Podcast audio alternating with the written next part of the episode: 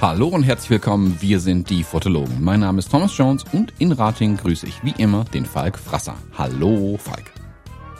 Guten Morgen Thomas Jones. Es ist ziemlich früh. Es ist eigentlich nicht früher wie sonst, es fehlen nur so knappe sechs Stunden Schlaf. Ja, aber wobei ich, ich wollte mich jetzt beschweren, wie müde ich bin und nachdem du mir erzählt hast, dass du nur zwei Stunden geschlafen hast, bin ich jetzt plötzlich erwacht. Das ist irgendwie eine verrückte Welt. Das ist alles sehr relativ immer, glaube ich. Ja, voll. Also unser Kleiner muss ja heute Morgen auch total entspannt dann aufwachen, nachdem ja wir die ganze Nacht wach waren wegen ihm. Ist ja meistens so. Aber das rächt sich alles noch. Das, der muss nur abwarten, bis mal ihm Dinge peinlich sein können. Dann werde ich ihn bei jeder Gelegenheit blamieren. Das zahle ich ihm alles heim. Ich zitiere Thomas Jones von vor vier Minuten. Die ersten achtzehn Jahre sind die schlimmsten. Ah ja, die, die Vaterfreuden. Aber du freust dich jetzt einfach achtzehn Jahre lang auf den achtzehnten Geburtstag und dann machst du die Dia-Schau des Todes. Ja, das mache ich auch so schon immer, wenn er, wenn er Geburtstag hat, Freunde hier hat oder so. Aber erst mal so in der Pubertät, dass wenn die Sachen richtig peinlich sind, dann ja, ja. So, so, so, so nackt in der, in der Waschschüssel. Ja. Und selbst wenn man das nicht machen kann, dann verhalte ich mich einfach peinlich. Das kann man gar nicht verhindern. Und da würde ich gerne mitmachen. Darf ich dazukommen? Mhm. Wenn wir, wenn wir dann wirklich komplett grau sind, dann machen wir irgendwie. Ich habe ja, ich versuche ja seit zwei Wochen Saiten auf diese Gitarre. Ach, du siehst die, glaube ich, sogar, ne? Die steht hinter mir. Auf diese Gitarre zu ziehen. Aber der, die Chancen stehen gut, dass ich in siebzehn bis achtzehn Jahren das auch geschafft habe und vielleicht drei Akkorde spielen kann. Dann können wir so ein bisschen einen auf ergrauten Kurt Cobain machen oder so auf der auf der Party. Das ist bestimmt peinlich, wenn die alten Männer kommen und. Nee, wärst bei ihm in der Schule auftauchen mit dem Skateboard auf der Schulter. Hallo, coole Kids. Und dann auf extra jung machen irgendwie. Mit so einer Neonsonnenbrille. Genau sowas. So, so, so werde ich das machen. Ah, das wird super. Sehr, sehr schön. Oh, ich glaube, wir haben die Aufnahme schon laufen, ne? Mhm. Ich erzähle dir öffentlich. Ich habe keine Bimmel hier. Das ist mein kleiner Ärger. Ähm, du kannst auf die Fotobimmel hauen. Ich habe eine... Ja, schwierig. Ich kann... Das keine ich kann auch meine Ta- nee, keine Fotobimmel. Also. Ich bin äh, in der Wohnung gerade. Ja, also ähm, ich habe nicht, also was Fotografisches von ihm zu erzählen tatsächlich, so mehr oder mm. weniger. Ähm, cool. Wir haben die Tage nämlich köstlich gelacht mit ihm. Also er bringt uns schon auch zum Lachen, so ist nicht, versteht mich nicht falsch. Ähm, wir haben seinen ersten Reisepass machen lassen und für einen Reisepass braucht man ein biometrisches Passbild von so einem kleinen Kind. Und das ist ja Also ich weiß auch nicht, wie die sich das immer vorstellen, das zu machen. Ich will da echt auch nicht mit unseren äh, Fotokolleginnen und Kollegen tauschen, die das machen müssen. Ähm, Luisa ist mit ihm zum ortsansässigen Fotohändler gegangen. Warte, warte, warte. Der Einjährige braucht einen Reisepass. Der Einjährige, der ist keine Eins. Der braucht einen, der Wurm braucht einen Reisepass mit einem biometrischen Passbild. Ja. Vollnarkose oder wie geht das? Weiß ich nicht, wie das normalerweise läuft. Auf jeden Fall ist Luisa mit ihm zum Fotohändler gegangen und meinte, ja hier, ähm, biometrisches Passbild, die, ja, ja, kein Problem, da hinsetzen. Erst fand ich es schräg, dass sie den fast äh, kaputt geblitzt haben scheinbar, das weiß ich nicht, also das kann man auch mit Dauerlichtern lösen, meiner Meinung nach, das wäre vielleicht für die Kleinen ein bisschen angenehmer, so als Pro-Tipp. Ähm, und dann meinte aber der äh, Herr, der, der dir die Bilder gemacht hat, ähm, normalerweise hat er hier dauerschreiende Kinder sitzen, die Arme ausgestreckt zu ihrer Mama, die einfach nur weg wollen, für die das alles die Hölle ist. Unser Kleiner saß da und hat sich fast totgelacht. Wir mussten den quasi beruhigen, weil du darfst auf den biometrischen Passbildern ja nicht lachen. Ah, und jetzt haben wir da... Das, das ist ja völlig verrückt, das gilt genauso für die Kleinen. Mhm. Ja, Tatsache. Halt. Aber schön. Ich meine, ich habe hab ich ein Foto gesehen von auf dem Weg dahin oder wo, wo war das? Als mit, mit im, im Auto hinten? Nee, das war, war das anderes, aber wenn du hier in Notion mal draufklickst, da ist das Bild drin, falls du es mal sehen magst. Ach so, stimmt, das ist ja schon, genau, das ist zeitlich für Hammer. Also auf jeden Fall sehr fotogen. Weißt du was? Kind. Also der Joshua, ich habe, also er hat ja, er hat ja so eine ganz interessante, so ein ganz, kannst du das zeigen? Mhm. Zeigst du mir das nur, ne?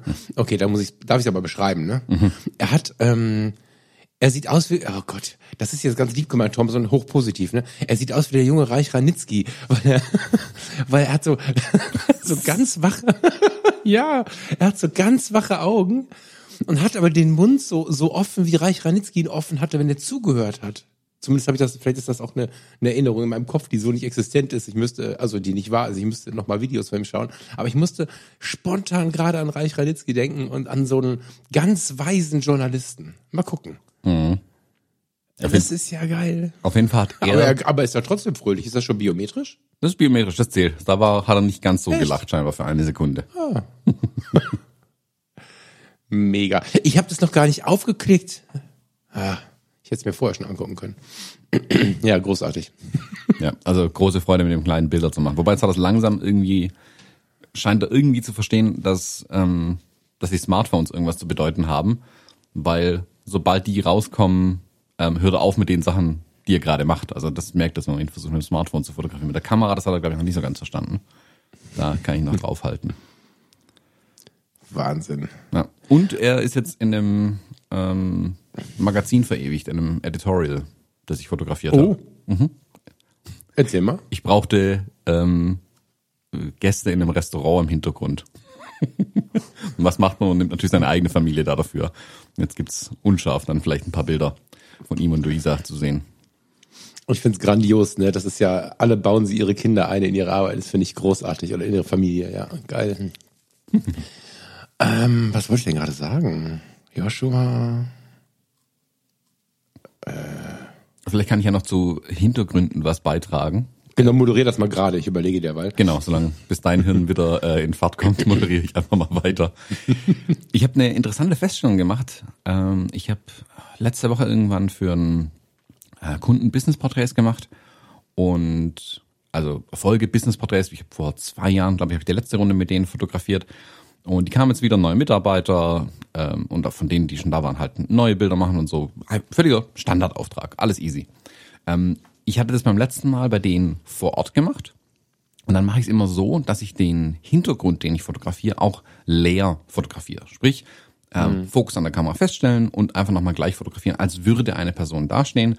Und dann kann ich, ähm, wenn ein einzelner Mitarbeiter dazukommt zum Beispiel, in diesem Fall zwei, ähm, kann ich einfach sagen, hey, ich fahre nicht zu Ihnen und baue da den ganzen Krempel auf und halte den Betrieb auf. Also oftmals stehst du ja auch dumm im Weg rum mit deinem Fotogramm. Sondern kommen Sie zu mir ins Studio, ich fotografiere es da und ich montiere es einfach drauf. Also, wenn das geht, so. Also, wenn ich es entsprechend vorbereitet hatte, das Ganze schon. Habe ich in dem Fall so gemacht. Habe beim äh, Kunden auch den, den Hintergrund leer fotografiert.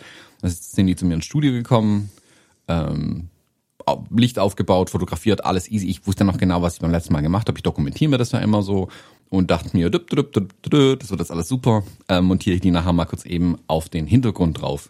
Und dann musste ich feststellen, es ist natürlich ein himmelweiter Unterschied, wenn ich vorher mit meiner X T vier ein Bild gemacht habe, mit ähm, sechsundzwanzig Megapixeln und jetzt mit der G F X hundert da drauf hämmer. Weil der Hintergrund, den ich damals fotografiert habe, reicht jetzt ja nicht mehr unbedingt aus, um es da dahinter zu shoppen. Ähm, so Bild verkleinern.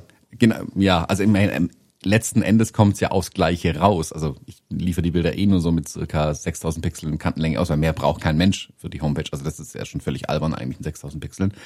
Ähm, aber aus der Gewohnheit raus mache ich im Studio gerade alles mit der G F X.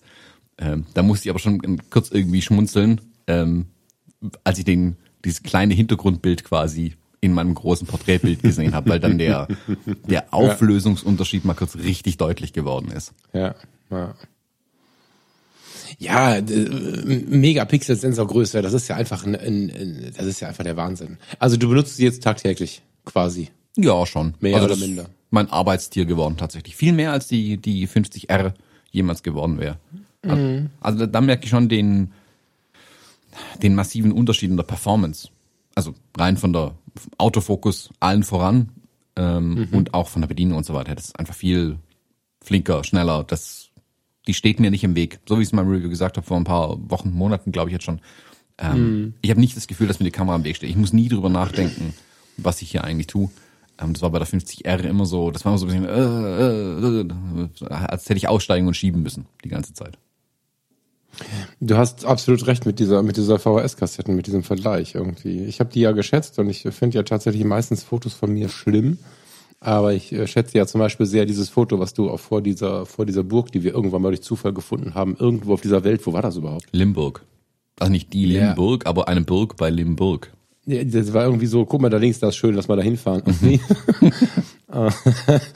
Und das, das schätze ich nach wie vor sehr. Aber ähm, ja, ist halt, also ich will nicht sagen wie eine analoge, das wäre jetzt völlig albern, aber, aber geschwindigkeitsmäßig und, und auch so haptisch und so äh, vergleichsweise eine blanke Katastrophe. Das ist ja so. Mhm. Die ja. Bildqualität in allen Ehren, also der Sensor da ja, drin ja. ist und so, das, das Glas vorne dran, alles super. Aber wie sagst die mh, die reine Bedienung, sie fühlt sich an wie eine V H S-Kassette.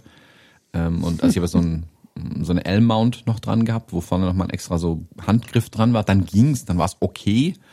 Ähm, aber es ist dadurch noch ein bisschen weg von ihrem ursprünglichen Ziel, sie als Rangefinder und in Anführungszeichen klein ähm, haben zu wollen. Das ist ja halt einfach nicht. Das war ein interessanter Versuch, aber hat letzten Endes nicht funktioniert in meinen Augen. Also ich glaube, ich wäre mit der fünfzig S vielleicht glücklicher gewesen, tatsächlich. Ähm, mit der fünfzig R war ein guter Versuch, aber hm, nicht meine Kamera letzten Endes. Ich glaube aber, wenn du Landschaften fotografierst, keine Ahnung was, wo dir jetzt Ähm, Autofokus und die Geschwindigkeit nicht so wichtig ist und die Größe eigentlich auch wurscht ist, ehrlich gesagt. Die G F-Linsen sind ja eh auch riesig.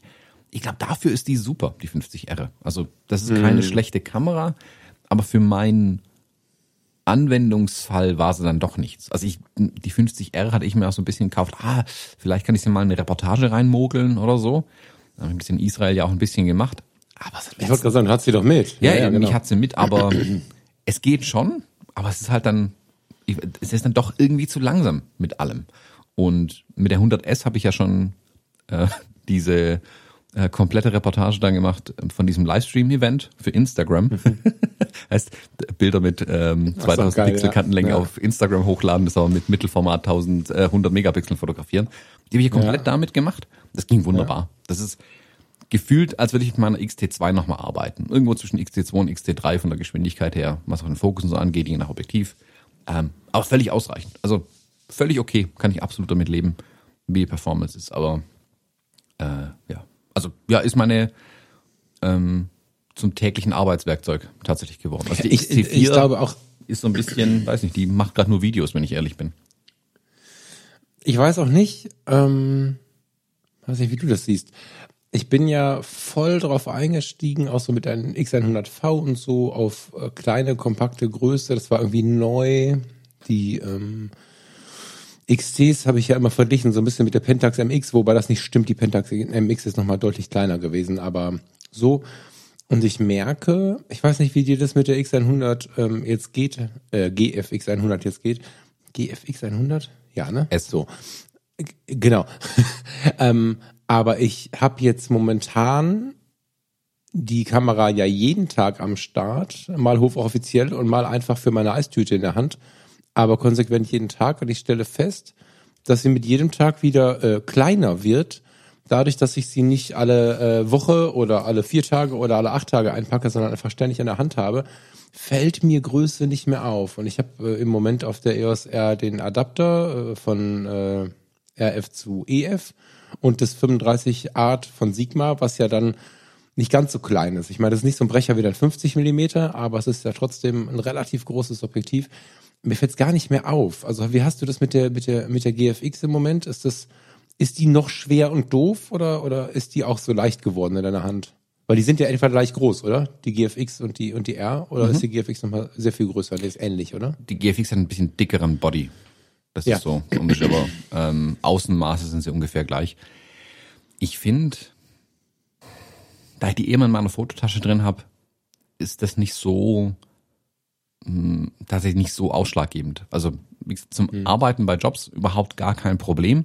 Privat hm, nehme ich sie selten mit, weil sie mir dann doch zu groß ist tatsächlich. Also weil ich mhm. dann auch nicht die große Tasche unbedingt mitnehmen mag. Also ich habe diese äh, Think Tank, nee, doch Think Tank äh, Retrospective sieben Tasche.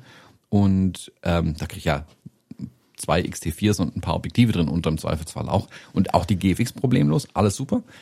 Ich nehme für mich, aber wenn ich privat unterwegs bin, eigentlich nur meine kleine Ona Bowery Tasche mit. Und da passt die ja gar nicht rein. Also das ist unmöglich. Und da habe ich normalerweise jetzt die X Pro drei gerade immer drin liegen mit dem dreiundzwanzig F zwei drauf. Und sonst gar mhm. nichts. Also ich habe nur die Kamera, das Objektiv so bei und das war's dann auch. Okay, das ist extrem kompakt. Das genau. ist ja, okay.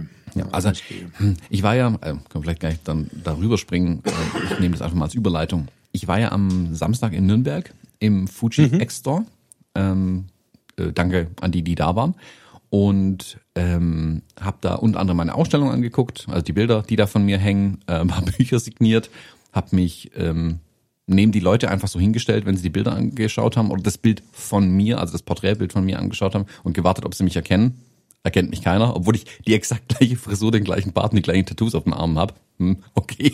Da hing doch riesen, da hing doch ein riesen Schild von yeah. dir, wo du drauf warst. Genau, ich habe mich neben das Bild gestellt, hat keiner gemerkt. Also das scheint das ist ja geil. scheint nicht zu funktionieren. Ähm, auf was das ich eigentlich ja raus wollte, war aber, ich habe da die X hundert V mal wieder liegen sehen. Und da bin ich dann doch da und dachte mir, die ist halt noch mal ein bisschen kompakter. Und die X hundert V, ich habe es mit, mit denen im Laden auch gesprochen, du kannst an der Kamera nicht vorbeilaufen, also ich zumindest nicht, ich kann an der Kamera nicht vorbeilaufen, ohne mir zu denken, die hätte ich schon gern. Es gibt keinen, also mhm. die ist vielleicht einen Zentimeter kleiner und ich habe jetzt hier eine X E vier liegen, die ja noch kompakter ist sogar, aber mhm. ähm, die ist einfach noch ein bisschen kleiner und ein bisschen mehr sexy irgendwie als die X Pro und die, die ist wie ein Magnet, ich weiß es nicht, also will ich haben, nach wie vor. Ganz schlimm mit der ja, Kamera. Ja, mach das doch einfach. Ja, nee, ich will also, eigentlich weniger mal, Kameras haben. Naja, aber du du gehst ja schon jetzt in den Podcast, hast du mit Lula wahrscheinlich schon ähnlich gemacht. Oder du spulst gleich beim Abhören zufällig, wenn sie reinkommt, diese Passage jetzt hier ohne Kopfhörer. Jedenfalls äh, erzählt man das ja mit einem Grund. Das ist ja quasi so eine unterbewusste Vorlegitimierung. Also du wirst sie heute bestellen. Das ist, ich kann dir eine kleine Anekdote erzählen. Früher mit den Gitarren war es genau das Gleiche. Du willst mhm. die Gitarre, die tausend Euro kostet. Hm. Kannst mhm. damals unmöglich so, ach, kannst du keine, keine tausend Euro für eine Gitarre ausgeben. Dann hängst du wochenlang im Gitarrenladen rum und guckst dir die Gitarren für zweitausend Euro an, denkst dir, tausend Euro die Gitarre, Schnäppchen, hol ich mir. Das ist, man kann sich wunderbar selbst betrügen mit solchen Sachen, das kenne ich, glaub mir. Und das weiß ich halt auch, also hm, deswegen, hm, mal schauen, vielleicht, vielleicht, vielleicht, vielleicht schieße ich mir da mal eine. Mal schauen. Das klingt, das klingt, als würde das so werden, ja. Ja, ich fürchte ich, auch. Ähm, ich, also ich, ich bemerke, dass das mir so geht mit dem mit dem fünfziger äh, Sigma Art. Das wird also, ich jetzt gerade geht noch nicht, aber sobald es irgendwie möglich ist, werde ich das tun. So, das ist, da ich nicht nochmal irgendwo so ein zerballertes äh, Exemplar finden werde, wie, wie das fünfunddreißiger, was ich jetzt habe, das würde ich ja auch nehmen, aber irgendwann muss ich nochmal eins haben. Also das ist Das fehlt mir ganz massiv, obwohl das ja, du hast es ja in der Hand, also nicht jetzt gerade, aber es steht wahrscheinlich hinter dir irgendwo oder so. Es ist ja wirklich so groß, dass du, dass du da den Kopf reinstecken kannst, wenn das Glas abfällt. Ähm, aber ich will es haben. Und äh, ich komme auch nicht davon weg. Ich habe es ja schon mal gehabt und ich habe gedacht, naja, fünfzig eins Komma acht S D M reicht schon und so. Reicht auch, aber ich will es haben. Es wird passieren. Nicht heute, aber ja, ich kann das verstehen. Ja, es gibt ja, glaube ich, einfach Ähm Investitionen, die Sinn machen und dann gibt's diese Will-ich-haben-Investitionen. Hm. Und da muss mm. man halt, manchmal muss man auch sich selber vielleicht was gönnen und so eine Will-ich-haben-Investition machen. Ich glaube, das ist, das ist ja mit das Interessante an unserem Kontakt. Ich glaube ja, dass das bei uns etwas falsch gepolt ist. Du ähm, machst die, das muss Sinn machen, Investitionen und ab und zu ein, das will ich haben. Und ich mache immer, das will ich haben, wenn ich überhaupt kann. Und ab und zu ein, das macht Sinn. So, aber insofern... Aber ja, ja gut, hast du recht. Es macht auch keinen Sinn hinten für dieses. Ich sehe mich jetzt gerade, ich sehe jetzt gerade zufällig mein Webcam-Bild selber. Dieses, dieses, dieses braune Ding da hinten jetzt zu bespannen macht gar keinen Sinn, weil ich nicht einen Akkord spielen kann. Aber vielleicht hilft es mir ja bei der Motivation. Also bei mir macht nicht so richtig viel Sinn und das genieße ich aber auch. Du, ich habe hier noch äh, zwölf Gitarren und Bässe rumstehen. Es hilft alles nichts, wenn die gespannt sind. Man spielt trotzdem nicht allzu viel mehr. Ähm, hm. Ja, also. Also wie gesagt, ich versuche jetzt seit einem Jahr aktiv irgendwie Sachen loszuwerden ähm, und so Doppelungen so ein bisschen zu reduzieren, was gerade ein bisschen erschwert wird. Das siehst du jetzt nicht, da drüben stehen zwei Kartons von Fujifilm, randvoll mit Kameras und Objektiven ähm, für die Workshops. Also bei den Workshops können die Leute ja ähm, Leih-Equipment von Fujifilm nutzen. Und das mhm. schicken sie logischerweise vorher zu mir und dann steht es irgendwie halt hier wochenlang rum äh, und ich habe dann hier neue Spielsachen. Das hilft auch nicht unbedingt, aber ja, das muss, geht ja zum Glück auch wieder weg, da weiß ich ja. Ich muss mir nur was überlegen, wie ich das alles markiere, weil ich habe jetzt ganz viele ähm, doppelte Kameras und Objektive. Ich muss mir so kleine Sticker irgendwie kaufen und draufkleben, damit ich weiß, was wohin gehört eigentlich. Nicht, dass ich aus Versehen mal meine Kameras zurückschicke oder so. Also die haben ja alle Seriennummern, ne? Aber das glaube ich ein ziemlicher Abfuck, die alle aufzuschreiben und so. Ja, die, also klar, kannst du an der Seriennummer kannst feststellen im Zweifelsfall. Ähm, oder daran, dass meine halt völlig verkratzt und verdengelt sind, einfach weil meine meistens älter sind ähm, und ein bisschen gebrauchter. Oder andere äh, Gegenlichtblenden ja auch auf den Objektiven meist drauf. Aber hier liegt eine X T vier, eine schwarze, die sieht exakt aus wie meine. Ähm, da wird's tatsächlich schwer, da müsste ich zweimal hingucken oder halt die Seriennummer raussuchen. Also wenn du jetzt immer Sachen geliehen bekommst von Fuji, sollte ich aufpassen, dass ich nicht mehr solche Geschichten erzähle, wie du deine Objektive durch den Raum schmeißt. Ja, das, das wissen die, die können ja, die kennen ja meine Reparaturhistorie von meinen Geräten. Stimmt. Die müssen sie ja eh immer ausbaden, wenn die Sachen wieder flicken. Also ich bin da immer noch traumatisiert davon, glaube ich, als ich das erste Mal gesehen habe, wie du irgendwie Objektive gewechselt hast und die irgendwie quer durch den Raum geschmissen hast. Das ist jetzt natürlich etwas theatralisch übermalt, aber wir sind nah dran. Also, und, sie, und sie halten das aus. Also deine Reparaturhistorie genau. War, glaube ich, nicht, äh, mein Objektiv ist beim Objektivwechsel kaputt gegangen, sondern die, die war irgendwie anders. Also kein Objektiv hat bisher die Grätsche gemacht tatsächlich. Also das muss ich jetzt auch mal sagen. Naja, also, ja. Naja, ja. Ähm, naja. Nur die, die X-Pro zwei und die X T zwei waren damals in der Reparatur. Seitdem, aber gut, die X-Pro zwei weiß ich nicht, die habe ich ja verkauft, aber die X T zwei läuft seitdem auch wieder wunderbar und macht keine mhm. Zicken mehr. Na. Äh, vielleicht noch so ein kleiner Hinweis zu Nürnberg, weil wir gerade ähm, an der Stelle waren. Äh, in dem Fuji-Store in Nürnberg, wunderschöne Altstadt übrigens, Nürnberg. Ähm, ich gebe zu, da habe ich bisher ein bisschen was verpasst. Ich war bisher meistens nur bei Rock im Park und auf der Messe mal, aber Nürnberg, ich war da mal in der Stadt irgendwo essen, aber ich konnte mich ehrlich gesagt nicht dran erinnern, wie schön die Altstadt eigentlich ist. Ähm, wunderschöne Altstadt, lohnt sich ein Besuch. Also wenn ihr irgendwo aus der Gegend kommt, fahrt da gerne mal hin und äh, schaut euch Nürnberg einfach an. Lohnt sich, kann man Ähm, lecker Kaffeechen trinken und wenn ihr Lust habt, auch in den Fuji-Store mal reingehen, äh, Bilder anschauen und eine X hundert F kaufen, zum Beispiel, falls man gerade Lust drauf hat. äh, genau, da gibt's auch noch ein paar äh, Bücher von mir auch noch zu kaufen, also die haben äh, auch ein kleines Lager an Büchern und ja, also lohnt sich auf jeden Fall dahin zu gehen. Ähm, gute Beratung, was es gerade an Objektiven und Kameras und so weiter gibt, es eigentlich im Großen und Ganzen alles da. Ähm, auch wenn nicht alles lieferbar ist, wie ich wieder feststellen musste. Also das scheint sich ähm, okay. gerade durch die Fotobranche genauso durchzuziehen, diese Chipknappheit, dass auch da nichts lieferbar ist. Und ja, Fujifilm kämpft ja oftmals auch mit der hohen Nachfrage mhm. eh schon. Und das wird jetzt gerade gerade wirklich verschlimmert dadurch, dass sie eben auch die Komponenten gar nicht herbekommen, um was zu bauen. Also sie würden ja bauen, wenn sie alles da hätten. So, also das ähm, X F achtzehn. Was fehlt denn gerade? Chips, einfach Halbleitertechnik. Nee, nee, weiß ich, das klar, aber logisch, ist ja so ein, so ein, das geht ja so rund. Ich meine, welche Kameras, also hast du irgendwas im Blick, was wirklich gerade knapp ist, was du bei Fuji gerade nicht kriegst? Äh, ja, X E vier, also ah. sehr schwer, das X F achtzehn, das neue, und wie ich gehört habe, das X F fünfzig eins null, wohl auch immer mal wieder Lieferschwierigkeiten, aber das ist wohl eher, dass sie doch weniger gebaut haben, als wir die Nachfrage vielleicht gerechnet hatten. Die G F X hundert S ist wohl auch nie lieferbar irgendwie.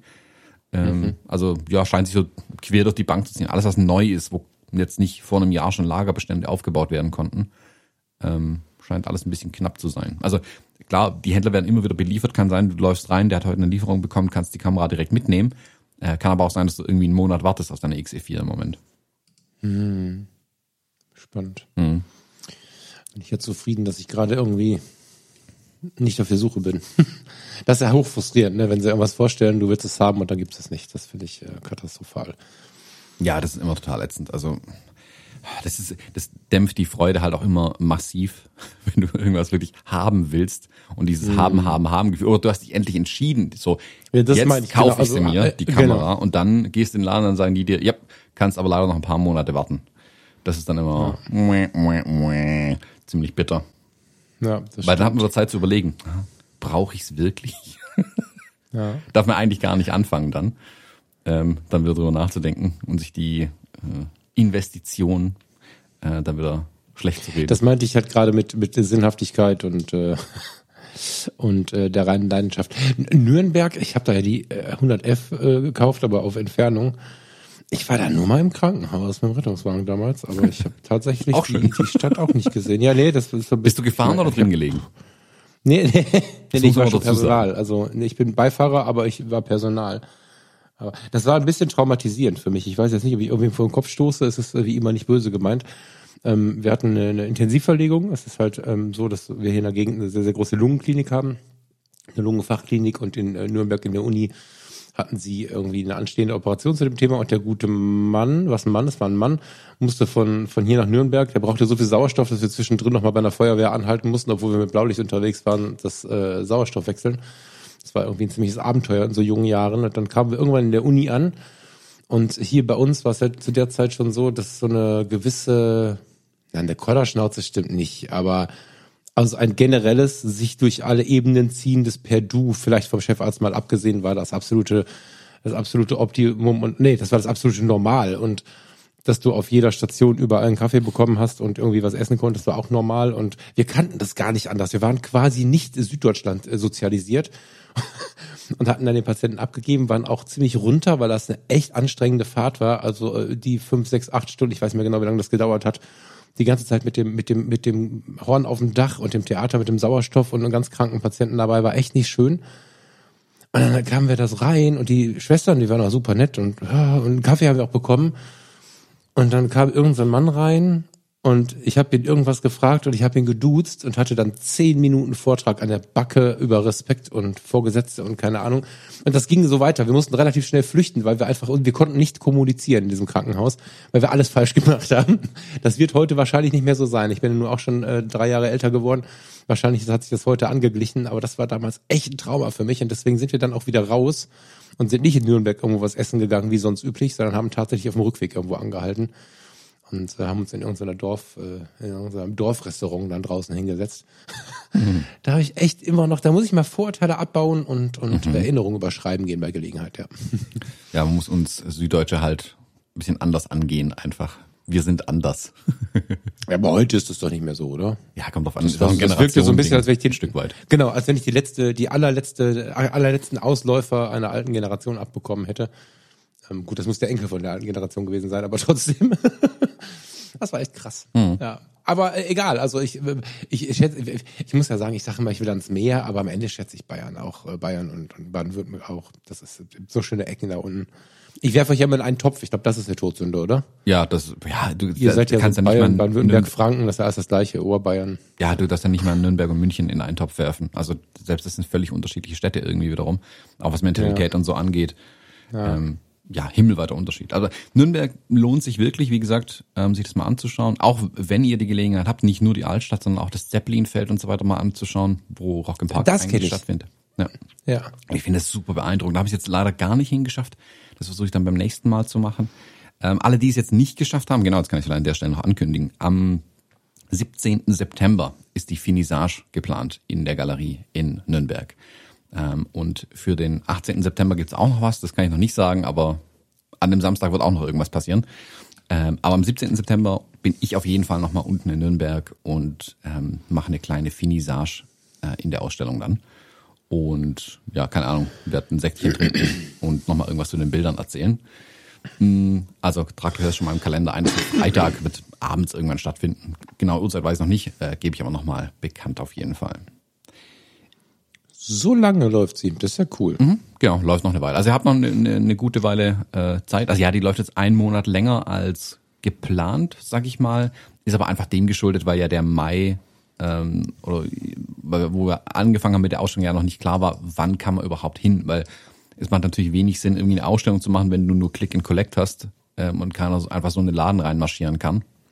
Der Laden liegt auch ähm, auf so einer kleinen äh, Insel, sag ich mal, mehr oder weniger, Ähm, voll in der Innenstadt, wo du unglaublich viel Laufpublikum hast. Also gar, ich bin ja im Laden drin gestanden, habe mich äh, ein bisschen unterhalten und da siehst ganz viele Leute einfach vorbeilaufen, die stehen bleiben, die auf die äh, vorne drin im, im Schaufenster liegt ein großes Bild, äh, das Bild angucken, interessiert in den Laden reingucken und ich glaube schon, dass du auch Laufpublikum tatsächlich hast und das macht auch den Reiz aus, seinen Laden so in der Innenstadt zu haben und dann mit so einer Ausstellung auch Leute reinzulocken, die jetzt vielleicht nichts mit ähm, Fotografie und noch weniger mit Fujifilm am Hut haben. Das ist ja auch gar nicht die Absicht unbedingt. Aber du kannst solche Leute dann zumindest mal in den Laden reinbringen und klar, am Ende ist es ein Laden, der was verkaufen will. Vielleicht hat ja dann doch jemand Interesse an der Kamera. Ähm, aber ist auch so gedacht, du kannst einfach nur reingehen, einfach nur die Bilder anschauen. Alles gar kein Problem. Machen das alle Stores so? Nee, ne? Also, oder gibt es überhaupt viele Fuji-Stores oder ist das der einzige? Das ist, soweit ich der, weiß, der einzige. Ah ja, genau, okay, das, das also ist der, die Frage hinfällig. In Nürnberg gibt es auch noch einen Leica-Store, äh, der macht es ähnlich, liegt aber daran, dass der Leica und der Fuji-Store den gleichen Eigentümer haben. So, ja, ja, da steckt die, ja ein Kopf Leica macht, mehr genau. oder weniger dahinter und der zieht das Konzept in den Läden halt durch, was ich super finde. Also das macht, mh, was wir schon oft über die Fotokina gesagt haben, Fotokina ist ja nicht nur Messestände, guck mal meine neue Kamera, sondern auch Fotografie. Und das finde ich das Schöne in dem Laden, durch die Konzentration auf eine Marke hast du mehr Raum einfach auch im Laden, um zu sagen, guck mal, wir hängen auch ein paar Bilder an die Wand. Wir müssen die Regale nicht mit Rucksäcken, ähm, Handschuhen, Stativen und Scheiß vollknallen und alle Kameramarken bespielen, sondern wir nutzen die Fläche, um Fotografie zu zeigen. Voll. Und ähm, die... Also wir kennen das Konzept ja von von von von Leica schon ein bisschen länger. Also ich kenne das schon von Leica ein bisschen länger. Ich habe dann auf der Fotokina, jetzt hilf mir mal, welche war denn das? However, zwanzig sechzehn, glaube ich. Nee, zwanzig vierzehn oder sechzehn.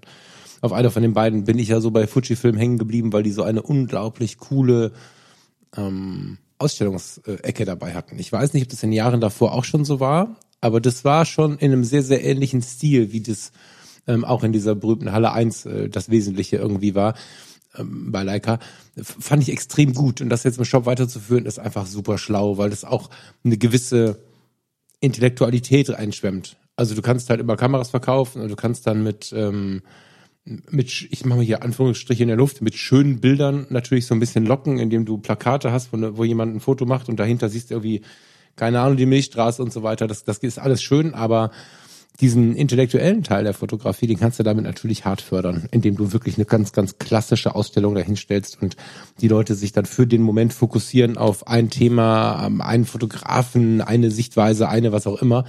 Finde ich extrem schlau. Mhm. Ja, ich, weil, weil das kommt mir in letzter Zeit ein bisschen kurz, das, ähm, dieser intellektuelle Anspruch in der Fotografie. Der ist irgendwie, wir sind sehr viel auf, auf Unterhaltung, sehr viel auf Bildung, was ja per se erstmal nah dran ist am Intellektuellen, aber du musst wirklich, ich habe mal so ein bisschen die Magazine gescreent, für den intellektuellen Teil musst du entweder immer zwei, drei, vier Seiten suchen in den Magazinen, dann ist das Magazin schon ein gutes, oder du musst wirklich zum Bahnhofshandel oder zum Online-Shop gehen, um dir mal so eine Fotonews zu holen, sonst ist es gar nicht mehr so einfach, an diesen intellektuellen Teil der Fotografie zu kommen. Ja, das ist mir jetzt schon ein paar Mal aufgefallen und deswegen feiere ich natürlich mega, wenn ich sowas höre wie die Ausstellung in Nürnberg. Ich habe inzwischen noch ein paar Bilder gesehen, das ist beeindruckend. Das ist auch beeindruckend, glaube ich, wenn man sich selbst da hängen sieht, oder? Oder ein Aufsteller ist es, glaube ich, oder? Wo warst du da drauf? Ähm, ja, also vorne im Schaufenster steht ein, so ein kleines Bild, glaube ich, von mir, wenn ich es gerade noch richtig weiß. Und im Laden ist ein größeres Poster nochmal gedruckt mit so einem, mit meinem äh, Textchen dabei. Ähm, hier, Thomas Jones, Juhutrara, macht Podcast, YouTube und ja, sonstiges. Ja, genau, genau, genau, genau. Ähm, genau, äh, ja, das ist bisschen schräg auch dann da davor zu stehen. Wie gesagt, ich kokettiere dann damit ganz gerne. Was mich beeindruckt hat, war die Größe der Bilder. Also die haben, wer das Buch hat, das erste Bild, wo dieser Mann von rechts nach links durchs Bild läuft und man im Hintergrund die Old City Jerusalem sieht, das hängt da mit einem Meter fünfzig auf einen Meter, wenn es reicht, wenn es nicht sogar größer ist, in einem Rahmen nochmal drin, der noch viel größer ist, mit Passepartout außenrum, mhm. äh, im Anführungszeichen Treppenhaus, äh, also an der Treppe. Das, das Bild ist, ich weiß gar nicht, wie das, also das, riesig, das Bild, faszinierend. Und ähm, Buch aufschlagen, die letzten beiden, nein, nicht die letzten beiden, aber die letzten beiden Seiten aus Elat, ähm, wo die Männer Buhl spielen und, also eine Nachtszene, wo die Männer Buhl spielen unter so einer äh, Scheinwerferlampe irgendwo am Strand und eine Szene, wo zwei Äh, Gastro-Mitarbeiter ähm, vor ihren Läden sitzen und stehen. Auch sehr viel schwarz, mhm. sehr viel dunkel. Zwei Bilder, die im Buch drin sind, weil sie der Vollständigkeit halber rein müssen. Ich finde die Bilder auch gut. Ich hätte mir aber im Leben niemals träumen lassen, wie beeindruckend die Bilder wirken, wenn du sie mit, keine Ahnung, lange Kante neunzig Zentimetern aufziehst und mhm. aufstellst. Die, das äh, mhm. Bild hängt im Laden, wenn man reinkommt, muss man sich direkt wieder umdrehen. Dann hängt es quasi ähm, an einem der Fenster, äh, das Bild, wo die Männer Bull spielen. Faszinierend. Also das wirkt so gut auf einmal, das Bild. Das hätte ich nicht gedacht. Aufgrund dessen, dass es eben so viel Schwarzfläche einfach hat. Ähm, mhm. Aber in der Größe wirkt es wirklich faszinierend. Also das ist total interessant, seine Bilder dann nochmal äh, in andere Umgebungen, andere Größe zu sehen, wie man sie selbst ja vielleicht nicht mh, sich vorgestellt hat, äh, mal zu sehen. Wir sind halt total verarmt, ne? Also ich mag das ja nicht, wenn wenn es zu laut wird, weil ich finde, es darf nicht die Hauptrolle haben. Das Beklagen, das ist äh, so. Aber immer, wenn ich Papier in der Hand habe, Bücher in der Hand habe, solche ausgedruckten Dinger sehe, denke ich mir, dass wir, wir Internet-Kasper uns der Fotografie irgendwie nochmal anders annähern müssten. Meistens ist die Zeit dafür nicht. Und wenn man denn doch dann mal vor so einem großen Bild steht, ob es das eigene ist oder ein fremdes ist, ist dabei, ja, ist schon wichtig, aber es ist nicht die Hauptrolle. Und es, also, wir können jetzt nicht anfangen, wieder alles abzuziehen und, und, und unser Fotolabor in der Badewanne aufzumachen. Also, ich, ich vielleicht eher als du, was den Zeitfaktor angeht.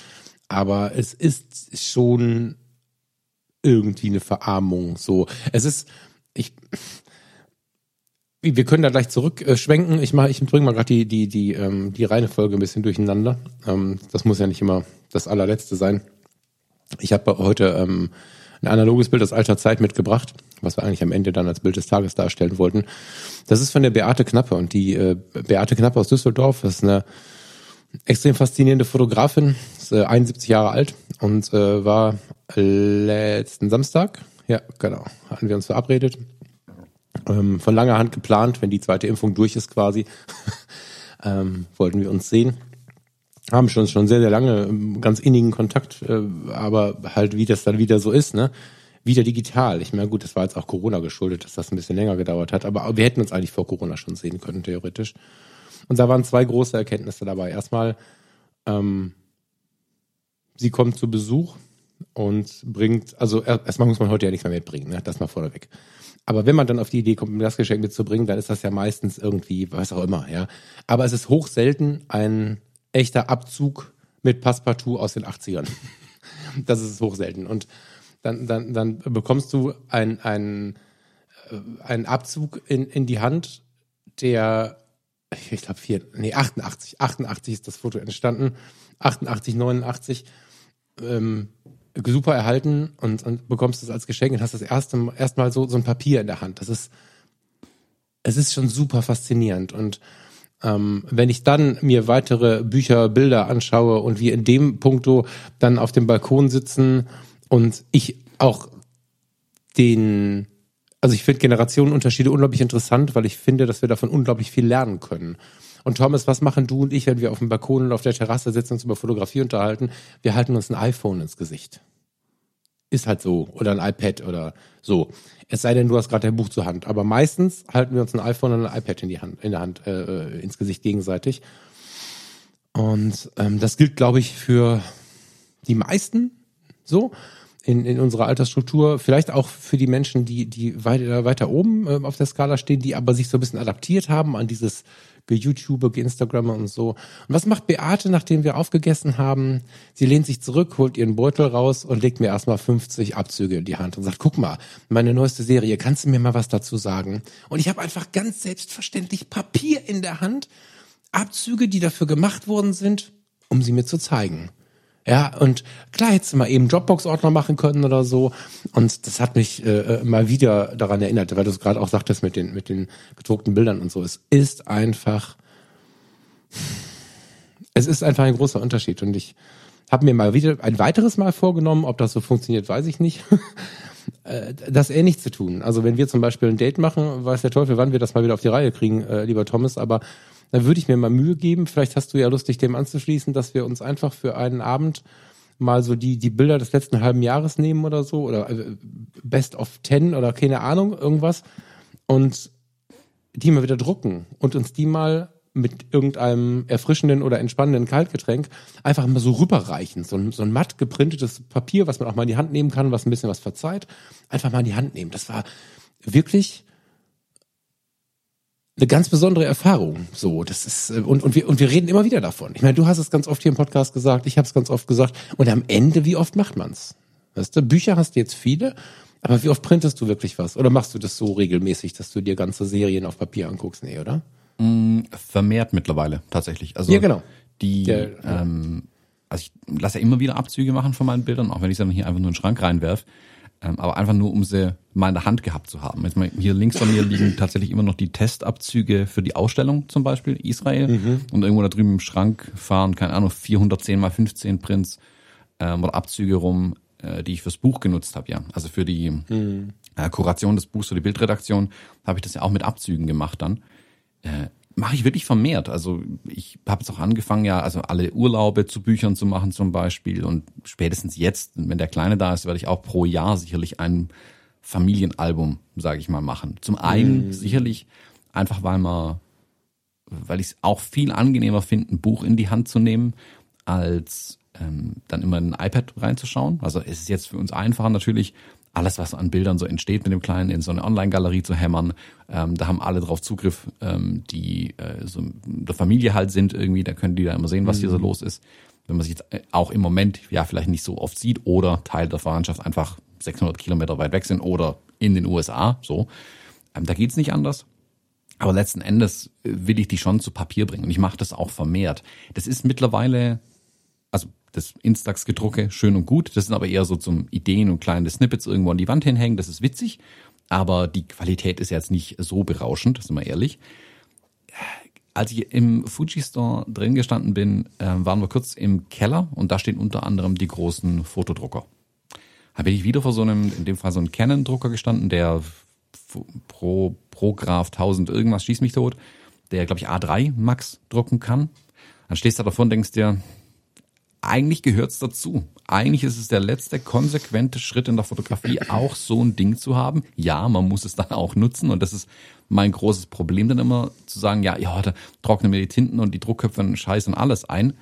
Ehr, wenn ich aber dann jetzt ehrlich bin, so viele Drucke, wie bei mir im Moment rumliegen, könnte ich ihn vermutlich auslasten. Also ist jetzt auf meine Liste gerutscht tatsächlich, ähm, mir nach so einem Ding mich umzuschauen. Ähm, ich will mir jetzt mal die Apps noch anschauen vorher. Ähm, ob mir die mehr taugen, ähm, um wieder mehr Bilder tatsächlich auszudrucken und wirklich an die Wand zu kriegen. Und dann wirklich sowas zu machen, ähm, wie also wie die Beate Knappe es jetzt gemacht hat, mit Bildern zu den Leuten gehen. Wir hatten jetzt kürzlich Bekannte hier ähm, mal zum Kaffee eingeladen ähm, und habe ich auch das, das Israel-Buch auf den Tisch geworfen. Und also die Bilder gibt es seit zwei Jahren. Die, also hätte man schon längst mal anschauen können, macht man nicht, bis es in einem Buch drin ist. Weil das kannst du auch nebenher einfach so auf den Frühstückstisch legen. Ähm, gut, vielleicht nicht gerade die Marmelade draufwerfen, aber äh, mein Gott, ich habe da noch ein paar Bücher, so wär's nicht. ähm, aber du guckst es anders an, weil du es halt auch liegen lassen kannst. Ein Buch kannst du kurz zur Seite schieben und nimmst dann einfach in die Hand und blätterst weiter. Du bist, warst da, wo du vorher warst. Beim iPad immer dann äh, Update installieren, Browser, bla, wo ist die App hin, scheiße, lädt nicht, Internet kaputt. Also das ist immer alles Käse, meiner Meinung nach.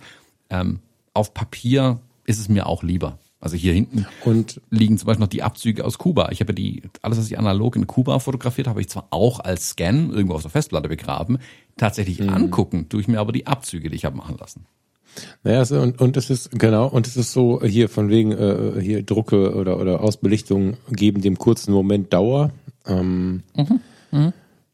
Ne? Ich, ich bin ja immer so ein bisschen ein Kritiker von Geschwindigkeit, Quantität und so und ähm, Beate hatten im Gespräch auch ein ganz interessantes Thema aufgemacht, nämlich die Lautstärke der aktuellen ähm, Fotozeit, derjenigen, die im Internet sehr, sehr präsent sind und so. Wir haben uns darüber unterhalten, wie die tja, akademisierte Fotografie, die, diese, diese, dieser akademisierte Bereich der Fotografinnen und Fotografen sehr viel leiser ist und sehr viel leiser agiert und teilweise alte Prints in der Hand hat und mitbringt und in ganz anderen Zeitregionen denkt, während wir glauben, jede Woche Bilder laden zu müssen, wobei ich mich da ein bisschen ausklammern mag, aber also vielleicht würde ich es wollen, aber ich passe da einfach nicht rein. So ähm, ist es da so, dass das ja wirklich dieses Ding mit dem gibt dem Moment Dauer wirklich ein Thema ist und wenn du, keine Ahnung, zweihundert Bilder auf dem iPad hast, und willst fünf raussuchen, die besonders sind, dann wischst du trotzdem hundertfünfzig durch, bis dass du die gefunden hast.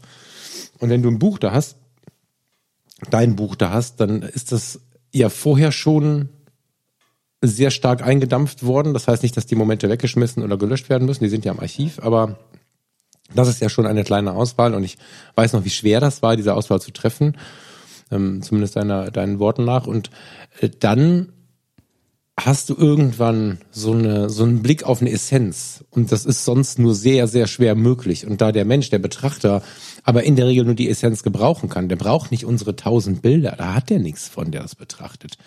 Hat man durch das Drucken halt eine Chance, wieder fotografisch dahin zu kommen, dass Bilder eine wirkliche Relevanz haben. Also lass uns mal auf das Bild des Tages gehen. Hast du das irgendwo gesehen, was ich mitgebracht habe? Mhm. Beschreib mal. Du hast zwei mitgebracht.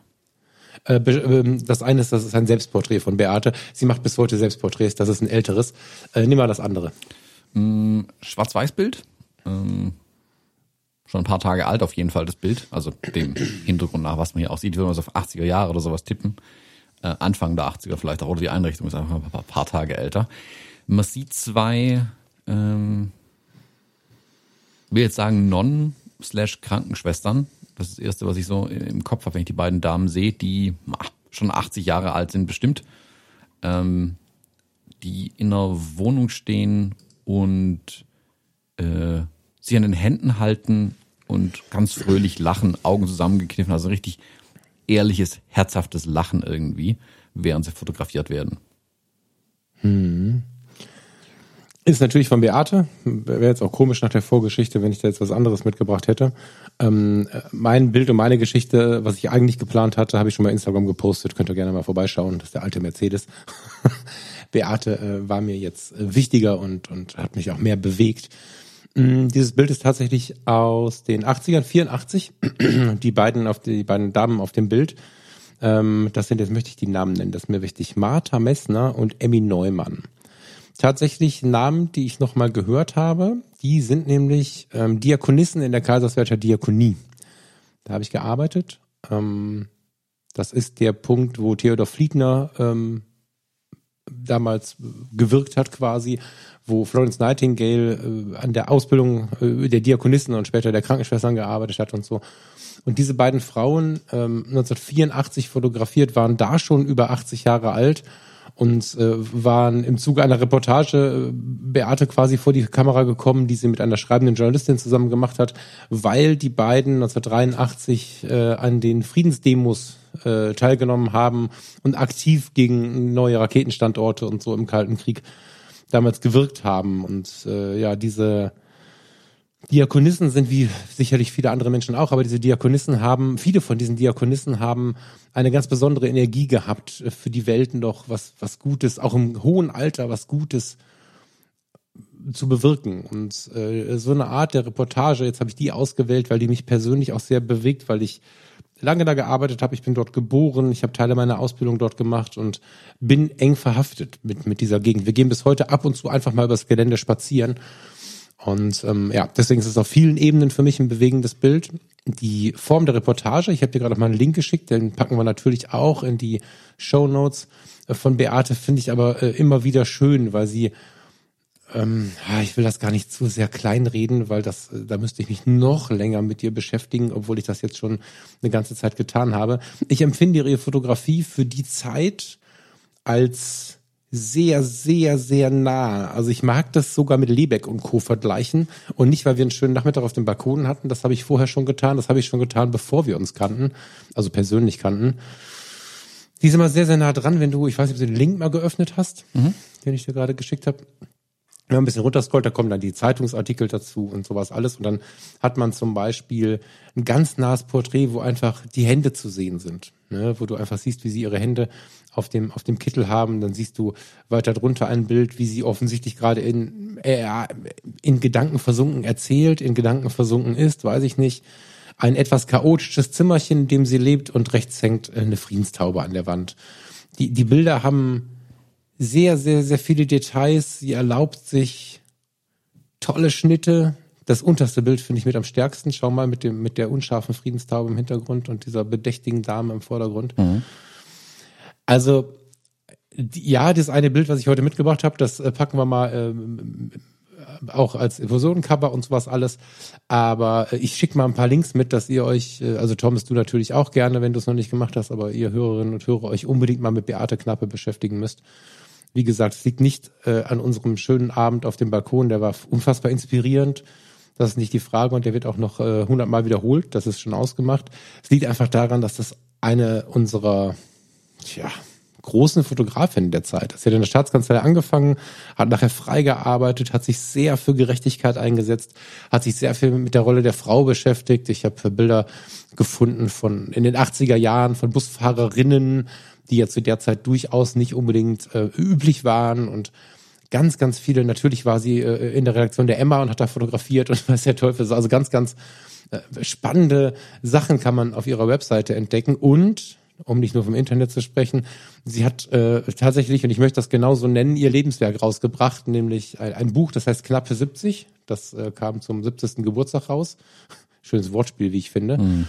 Ähm, kann man unter Knappe siebzig, die Zahl ist eine Zahl, knappe siebzig punkt de auch kaufen.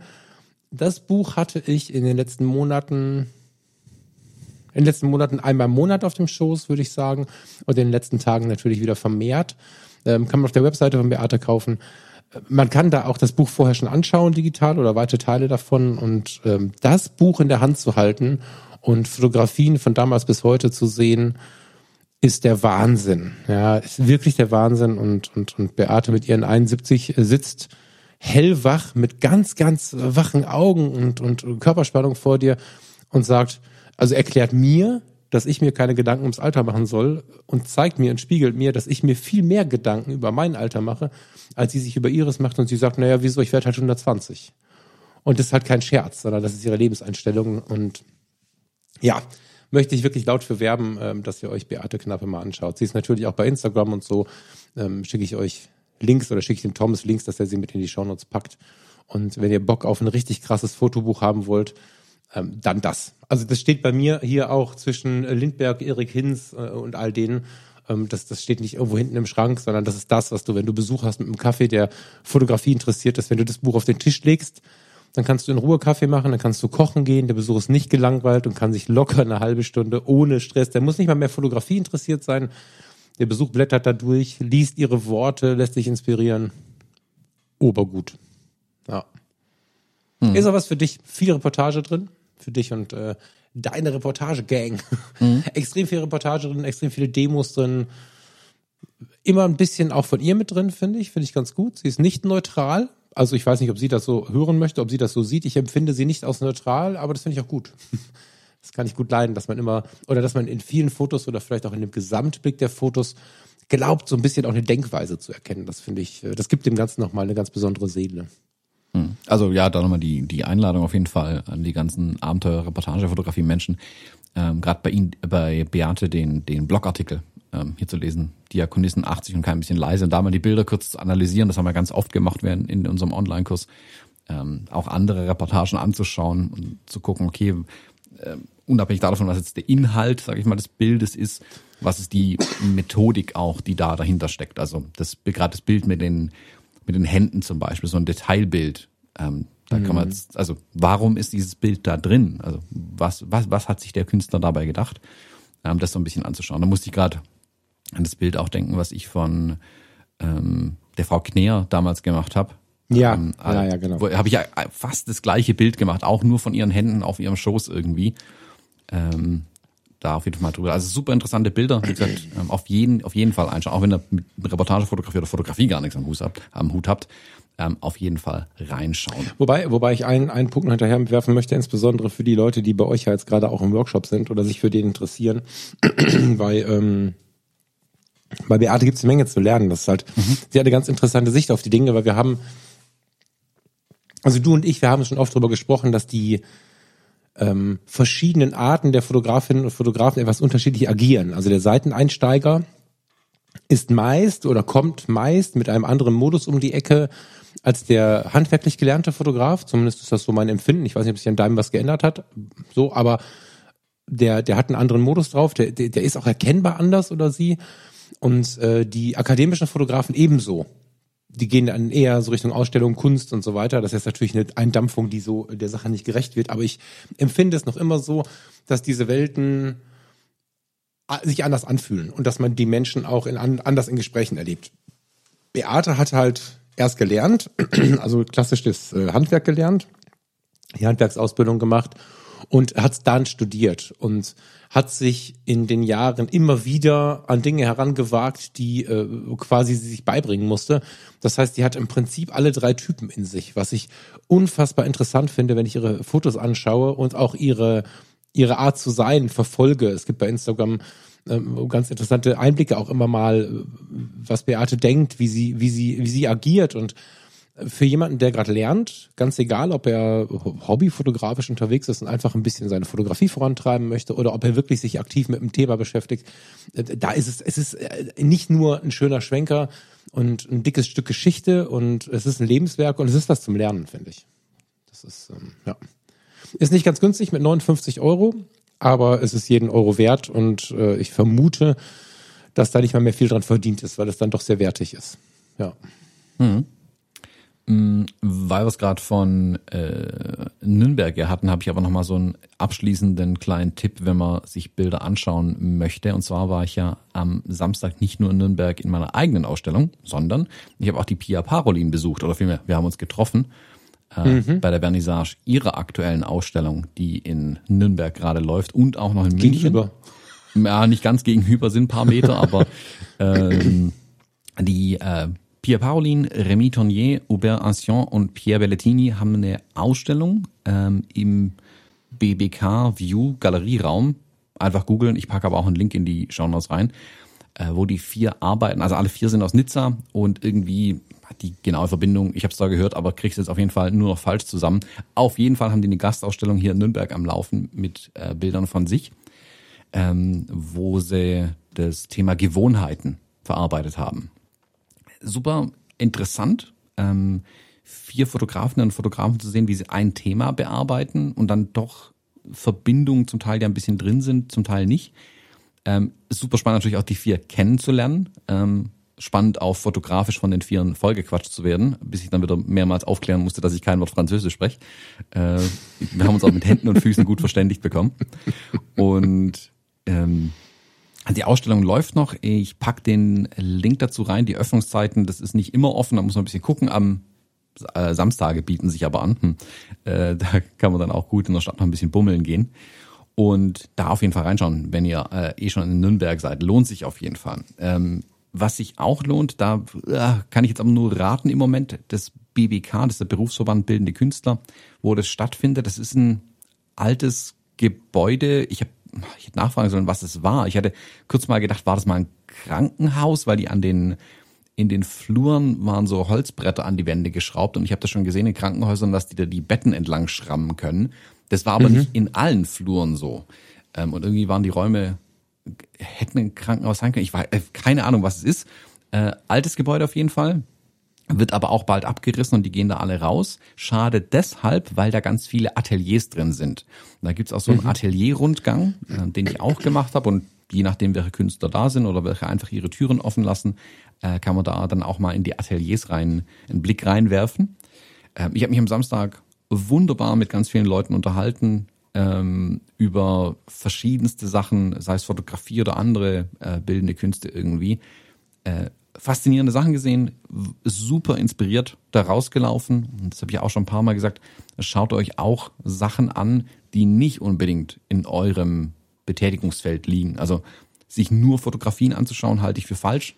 Schaut euch mal ähm, gemalte Bilder an, schaut euch mal eine Skulptur an, ähm, schaut euch mal bewegte Bildkunst an. Ähm, kann man da alles sehen? Fand ich hoch inspirierend, wirklich. Ähm, bin mit einem vollgekritzelten Notizblock da rausgekommen, und das ist mm. schon eine Weile nicht mehr passiert, weil man schon eine Weile nicht mehr unterwegs war und nicht so wirklich viele neue Eindrücke, Eindrücke mitnehmen konnte. Das lohnt sich auf jeden Fall, da, äh, wenn ihr in Nürnberg sein solltet, da vorbeizuschauen. Die Ausstellung läuft allerdings nur noch bis neunundzwanzigsten siebten Da müsst ihr euch also ein bisschen beeilen, ähm, aber lohnt sich auf jeden Fall. Ja, habe ich im, äh, macht das mal, auch wenn ihr nicht in Nürnberg seid. Auf der Peter-Lindbergh-Ausstellung konntest du ja einen Switch rüberspringen in die in die Dauerausstellung, beziehungsweise in Malerei, und so Porzellan greift mich gar nicht. Das gibt's da auch, gibt's da auch. Das, da, da, die Kurve kriege ich nicht. Aber tatsächlich mal dahin zu gehen, weißt du, goldene Rahmen und so, so wirklich eine Form auch der Malerei, die mich eigentlich gar nicht anmacht. Und sich dann mal darauf einzulassen und dann doch mal hinzusetzen. Da gibt's ja immer diese tollen Museumsbänke. plötzlich kommt da was. Ja, kann ich äh, gut nachvollziehen, den Tipp. Mhm. Sehe ich genauso. Immer mal auch, äh, also ob man extra hinfahren muss, dann hat man Erwartungen und so. Aber wenn man drüber stolpert, spätestens dann ist es dann doch fast angeraten. Nee, nicht fast. Ist es angeraten, dann mal, dann mal hinzugehen. Mhm. Ja. Also ja, die Ausstellung ist auch super klein. Ähm, das ist auch nur ein Raum mit Bildern. Also nichts Wunderbares erwarten. Ähm, aber solltet ihr in Nürnberg sein, lohnt sich da vorbeizuschauen. Wie gesagt, also die Ausstellung Fuji-Store, die View-Ausstellung ähm, von Pia und ihren Kollegen und dann noch vielleicht den Atelier-Rundgang. Ich glaube, da hat man Samstag in Nürnberg und dann noch in Nürnberg gemütlichen Kaffee trinken. Hat man einen sehr inspirierten Samstag auf jeden Fall gemacht. Also wenn ihr nicht wisst, was anfangen mhm. mit eurer Zeit, das lohnt sich auf jeden Fall, meiner Meinung nach. Ich Super. Habt noch einen Hinweis, bevor wir gleich ich rausgehen. Ich habe noch einen kleinen, ja, erzähl mal. Und zwar äh, am ersten August, jetzt muss ich nachgucken, nicht, dass ich jetzt Quatsch erzähle, ich selber kurz in den Kalender reinschauen. Doch, ja, am ersten August, äh, ist ein Sonntag, findet nochmal der Fuji-JPEG-Rezepte-Workshop hier in Kirchheim statt. Ähm, da gibt's noch freie Plätze, Mindestteilnehmerzahl ist auch da bereits erreicht, den ziehen wir also durch. Ähm, der letzte war ja im Juni irgendwann, ähm, da waren ja schon ein paar da. Äh, falls ihr da Bock drauf habt, äh, gerne. Ähm, ich packe den Link dazu auch nochmal in die Shownotes rein. ersten August ähm, zu buchen über die Fujifilm-Website. Ähm, dann könnt ihr hier mal in Kirchheim nochmal vorbeischauen. Ähm, mhm. Kann nicht ganz so viele Ausstellungen bieten, aber vielleicht bringe ich ein Buch mit. Ein paar Bilder gibt es auf jeden Fall zu sehen. Ähm, da könnt ihr vielleicht hast du bis dahin ja deinen Printer. Genau, wer weiß, vielleicht habe ich bis dahin einen Drucker da stehen und druck den ganzen Tag nur in völliger Begeisterung. Erzähl gar nichts mehr über JPEGs. Ja. Ja, genau. ähm, und äh, da gleichzeitig auch noch der Hinweis auf unseren Abenteuer-Reportage-Fotografie-Präsenz-Workshop. Kai und ich hatten ja letztes Jahr schon angekündigt, dass wir nach Abschluss des Online-Workshops uns dann auch mal nochmal in echt sehen wollen. Und da hatten wir ja, oder haben geplant, sagen wir so, haben geplant, in Essling und in Österreich-Winkel im Rheingau oben jeweils einen Workshop zu machen, ähm, wo wir Wein und Fotografie ein bisschen zusammenbringen. Und die uns die Reportagefotografie ein bisschen genauer anschauen. Da ist Essling ist mittlerweile ausverkauft. Ähm, da gibt es keine Plätze mehr. Im Rheingau oben gibt es aber noch ein paar Plätze. Also falls ihr da noch Bock habt, Plätze sind noch offen.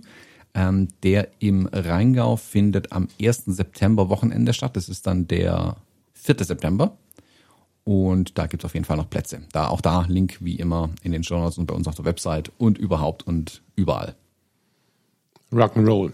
Ähm... Um Abkündigung. Kennst du die Fine Art Printer? Das Magazin? Nee. Musst du dir mal anschauen. Ich habe es allerdings auch fünf Jahre nicht mehr in der Hand gehabt. Ich kann mir aber nicht vorstellen, dass die Qualität gelitten hat.